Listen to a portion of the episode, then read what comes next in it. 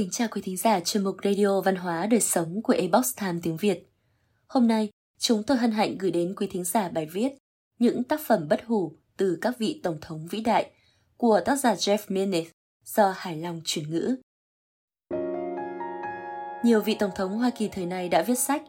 Khi tranh cử, họ thường đưa ra những tuyên ngôn chính trị phác thảo tầm nhìn của bản thân đối với quốc gia hoặc những cuốn tự truyện mô tả những thách thức mà họ đã vượt qua để vươn tới đỉnh cao quyền lực. Khi rời nhiệm sở, họ lại xoay ngược quá trình này và viết về những tháng ngày của mình trong tòa bạch ốc, những khủng hoảng mà họ phải đối mặt, những ân huệ và dũng khí giúp họ chiến thắng nghịch cảnh, những người bạn mà họ kết giao hay những kẻ thù mà họ đánh bại. Chỉ có thời gian mới trả lời được rằng liệu sách của những quý ông này sẽ tiếp tục thu hút độc giả trong những năm tới hay chỉ lặng lẽ phủi bụi trên các kệ sách thư viện, vốn chỉ được các nhà sử học và người viết tiểu sử để mắt đến. Ví dụ như tác phẩm tự truyện của Tổng thống Ronald Reagan, phần còn lại của tôi ở đâu, tường thuật về giai đoạn đầu đời và quãng thời gian hoạt động ở Hollywood của ông đã không còn được tái bản. Và mặc dù đang là cuốn sách bán chạy nhất, A Promised Land, một miền đất hứa, cuốn hồi ký của Tổng thống Barack Obama về nhiệm kỳ của ông có thể sẽ bị lãng quên trong 20 năm tới. Nhưng nếu quay ngược lại thời gian một hoặc hai thế kỷ, chúng ta sẽ phát hiện ra một số vị tổng thống mà những áng văn của họ có ảnh hưởng sâu sắc đến đất nước, hay tài năng văn học của họ vẫn thu hút biết bao người ngưỡng mộ cho đến tận ngày nay. Trong số này, có các vị tổng thống như Thomas Jefferson, Abraham Lincoln, Ulysses S. Grant và Theodore Roosevelt. Người con của vùng đất Virginia, được bao quanh bởi hàng tá những nhân vật sở hữu tài hùng biện và có văn phòng đầy sức thuyết phục. Tổng thống Thomas Jefferson vẫn nổi bật là người có năng khiếu văn trường xuất chúng trong số những người cùng thời với ngài. Ngoài tuyên ngôn độc lập, cùng với hiến pháp là văn kiện nền tảng của Hoa Kỳ, tác phẩm của Tổng thống Jefferson còn bao gồm cuốn sách những ghi chép về tiểu bang Virginia, bản thảo của ngài về quy chế tự do tôn giáo của Virginia mà ngài coi là một trong những thành tựu vĩ đại của cuộc đời mình. Cùng vô vàn những bút tích được các nhà sử học ngày nay coi là những tiểu kiệt tác về nền dân chủ và nước Mỹ. Với nền tảng giáo dục tốt, Tổng thống Jefferson đã tích lũy được nhiều lợi thế so với những tổng thống kế nhiệm sau này. Ngài theo học Đại học William and Mary và sau đó thực tập dưới sự cố vấn của luật sư nổi tiếng George Grace. Hơn nữa, Ngài luôn đồng hành cùng với những con người cẩn trọng trong ngôn từ và văn phòng. Do đó, ngày càng nâng cao khả năng giao tiếp của bản thân. Năm 1776, Quốc hội thành lập Ủy ban 5 người, bao gồm Ngài John Adam, Ngài Benjamin Franklin và Ngài Thomas Jefferson để viết một bản kiến nghị yêu cầu độc lập Mặc dù nhiều người trong Quốc hội lục địa muốn ngài Adams viết bản thảo đầu tiên, nhưng ngài Adams đã rất ấn tượng với khả năng của ngài Jefferson nên đã thúc giục ông trở thành kiến trúc sư trưởng của bản tuyên ngôn độc lập. Ngài Jefferson tự hào về sứ mệnh này và điều đó được thể hiện ở những dòng chữ ngài tự viết trên bia mộ của bản thân. Ngài không đề cập đến nhiệm kỳ tổng thống của mình, mà thay vào đó mô tả về những thành tựu của ngài với tư cách là tác giả của tuyên ngôn độc lập và quy chế tự do tôn giáo của Virginia, cũng như vai trò người sáng lập Đại học Virginia.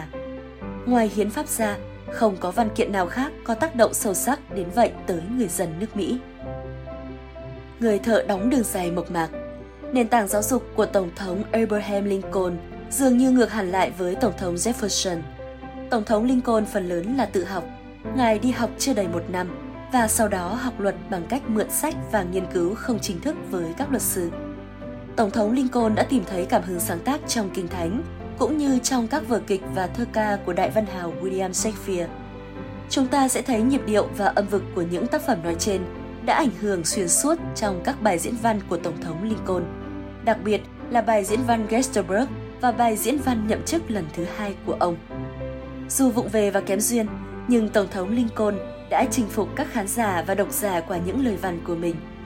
Bài diễn văn Ngôi nhà bị chia rẽ mà người nghe đã nằm lòng cầu kinh thánh. Ngôi nhà bị chia rẽ thì không thể đứng vững. Có thể đã khiến ngài phải trả giá khi tranh cử vào Thượng viện năm 1858. Nhưng đã giúp ngài giành được chức Tổng thống Hoa Kỳ sau đó. Bài diễn văn tại Học viện Cooper năm 1860 của ngài đã được đóng thành một tập sách nhỏ và được in trên nhiều tờ báo. Trong bài diễn văn nhậm chức đầu tiên của Tổng thống Lincoln, chúng ta có thể nghe thấy những lời hùng biện đi vào lòng người được chất lọc từ cả cuộc đời đọc và viết của ngài. Chúng ta không phải kẻ thù, mà là những người bạn. Chúng ta không thể là kẻ thù của nhau. Mặc dù tình thắm thiết có thể đã nhạt phai, nhưng không gì có thể phá vỡ những gắn kết tình cảm ấy. Những vang vọng thẳm sâu của ký ức trải dài từ khắp các chiến trường, qua từng nấm mồ của tử sĩ, đến từng trái tim và phiến đá trên khắp vùng đất rộng lớn này sẽ vang lên bản hợp ca của khối liên minh. Khi một lần nữa được gợi lên như một điều tất yếu bởi những thiên sứ mỹ hảo trong mỗi chúng ta. Mặc dù bài diễn văn không thuyết phục được các tiểu bang miền Nam bởi quan điểm đối lập về chế độ nô lệ, nhưng nó là một kiệt tác về văn phòng, tư tưởng và sức thuyết phục. Không lâu sau, tuyên ngôn giải phóng nô lệ của Tổng thống Lincoln, tài liệu mà ngài đã giúp soạn thảo và đưa đến sự kết thúc của chế độ nô lệ, đã thay đổi tiến trình lịch sử của Hoa Kỳ. Vị Tổng Tư lệnh Trong suốt thời trung học phổ thông và đại học của mình, tôi theo học các khóa học lịch sử, cả những cuốn sách giáo khoa và các thầy cô giáo đều miêu tả Tổng thống Ulysses Grant là một trong những vị tổng thống tồi tệ nhất của Hoa Kỳ. Tôi được dạy rằng ngài ấy là một con người vô cùng yếu đuối, bị cấp dưới sò mũi và kết quả là nhiệm kỳ tổng thống của ngài đầy rẫy những tham nhũng. Mặc dù cũng có phần đúng trong những cáo buộc này, nhưng các nhà sử học đã đính chính một số nhận thức sai lầm đó. Họ thừa nhận hành vi hối lộ và tham nhũng do một số người trong nội các của ngài Grant làm ra. Nhưng đồng thời cũng ghi nhận những nỗ lực của ngài trong việc chiến đấu chống lại bọn khủng bố thuộc đảng Baka Ku Klux Klan ở miền Nam Mỹ Quốc. Ngài ấy cũng đã cố gắng giải quyết các xung đột của người miền Tây với những người Mỹ bản địa, cũng như củng cố mối quan hệ với Vương quốc Anh, chủ yếu nhờ vào các chính sách ngoại giao của Ngoại trưởng Mỹ Hamilton Fish. Sau khi rời tòa Bạch Ốc, Tổng thống Grant bị một đối tác kinh doanh lừa và đã gần như phá sản, rồi lại được các bác sĩ cho biết ngài sắp qua đời vì bệnh ung thư vòng họng. Ngài đã dành những năm cuối cùng của cuộc đời mình viết cuốn hồi ký về cuộc nội chiến với mong muốn có thể tru cấp cho gia đình sau khi Ngài ra đi. Với sự khích lệ và hỗ trợ từ đại văn hào Mark Twain, Tổng thống Grant đã hoàn thành tác phẩm chỉ vài ngày trước khi Ngài mất. Sau này, cuốn Những hồi ức cá nhân của Tổng thống Ulysses Grant đã trở thành cuốn sách bán chạy nhất và mang lại sự bảo đảm về tài chính cho vợ ngài, bà Julia. Cuốn tự truyện đó chủ yếu tập trung vào sự nghiệp quân sự của ngài Grant, hiện được đánh giá là một trong những tác phẩm hiện thực hay nhất trong nền văn học của chúng ta. Tài viết lách thiên phú của Tổng thống Grant, khả năng mô tả các trận chiến phức tạp và những lời bình luận của ngài về rất nhiều các lãnh đạo vẫn còn nguyên giá trị như một bản hướng dẫn cách tiếp cận và hiểu về cuộc nội chiến và đồng thời là một hình mẫu cho việc viết lách. Người truyền cảm hứng trong tất cả các vị tổng thống của chúng ta, Tổng thống Theodore Roosevelt vừa là một nhà văn, vừa là một chính trị gia. Nhiều người ngày nay, những người biết về cuộc đời của ngài, đánh giá ngài là một người vô cùng say mê sách vở. Ngài thường đọc hai hoặc ba cuốn sách mỗi ngày và đã đọc qua hàng chục ngàn cuốn sách trong suốt cuộc đời.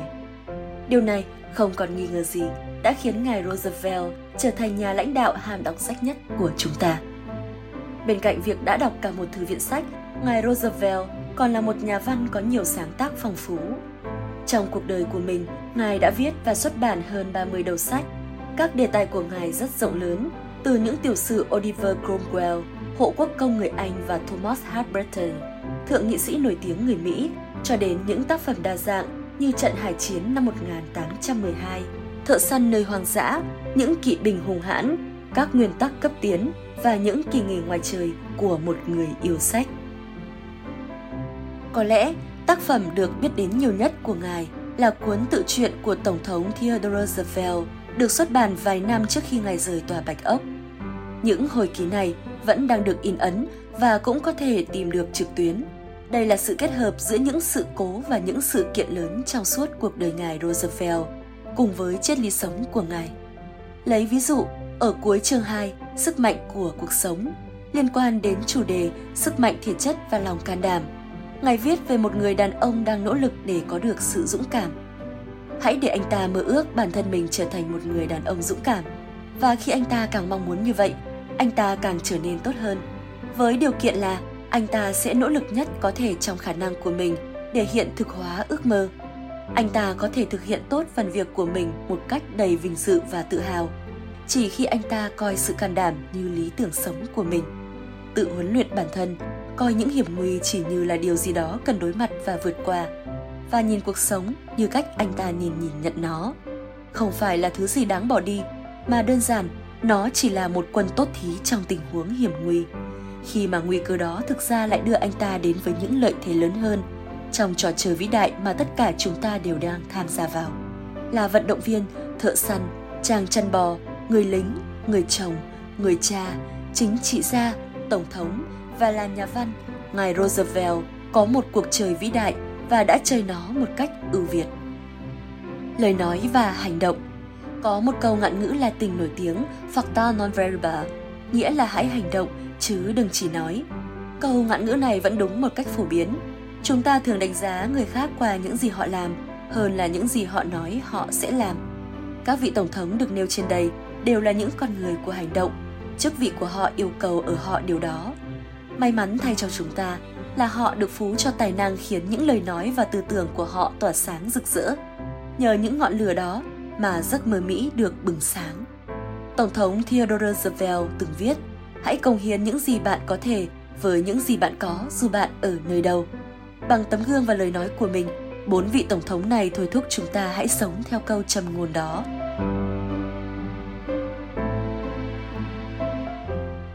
Quý thính giả thân mến, chuyên mục Radio Văn hóa Đời Sống của Ebox Time tiếng Việt đến đây là hết.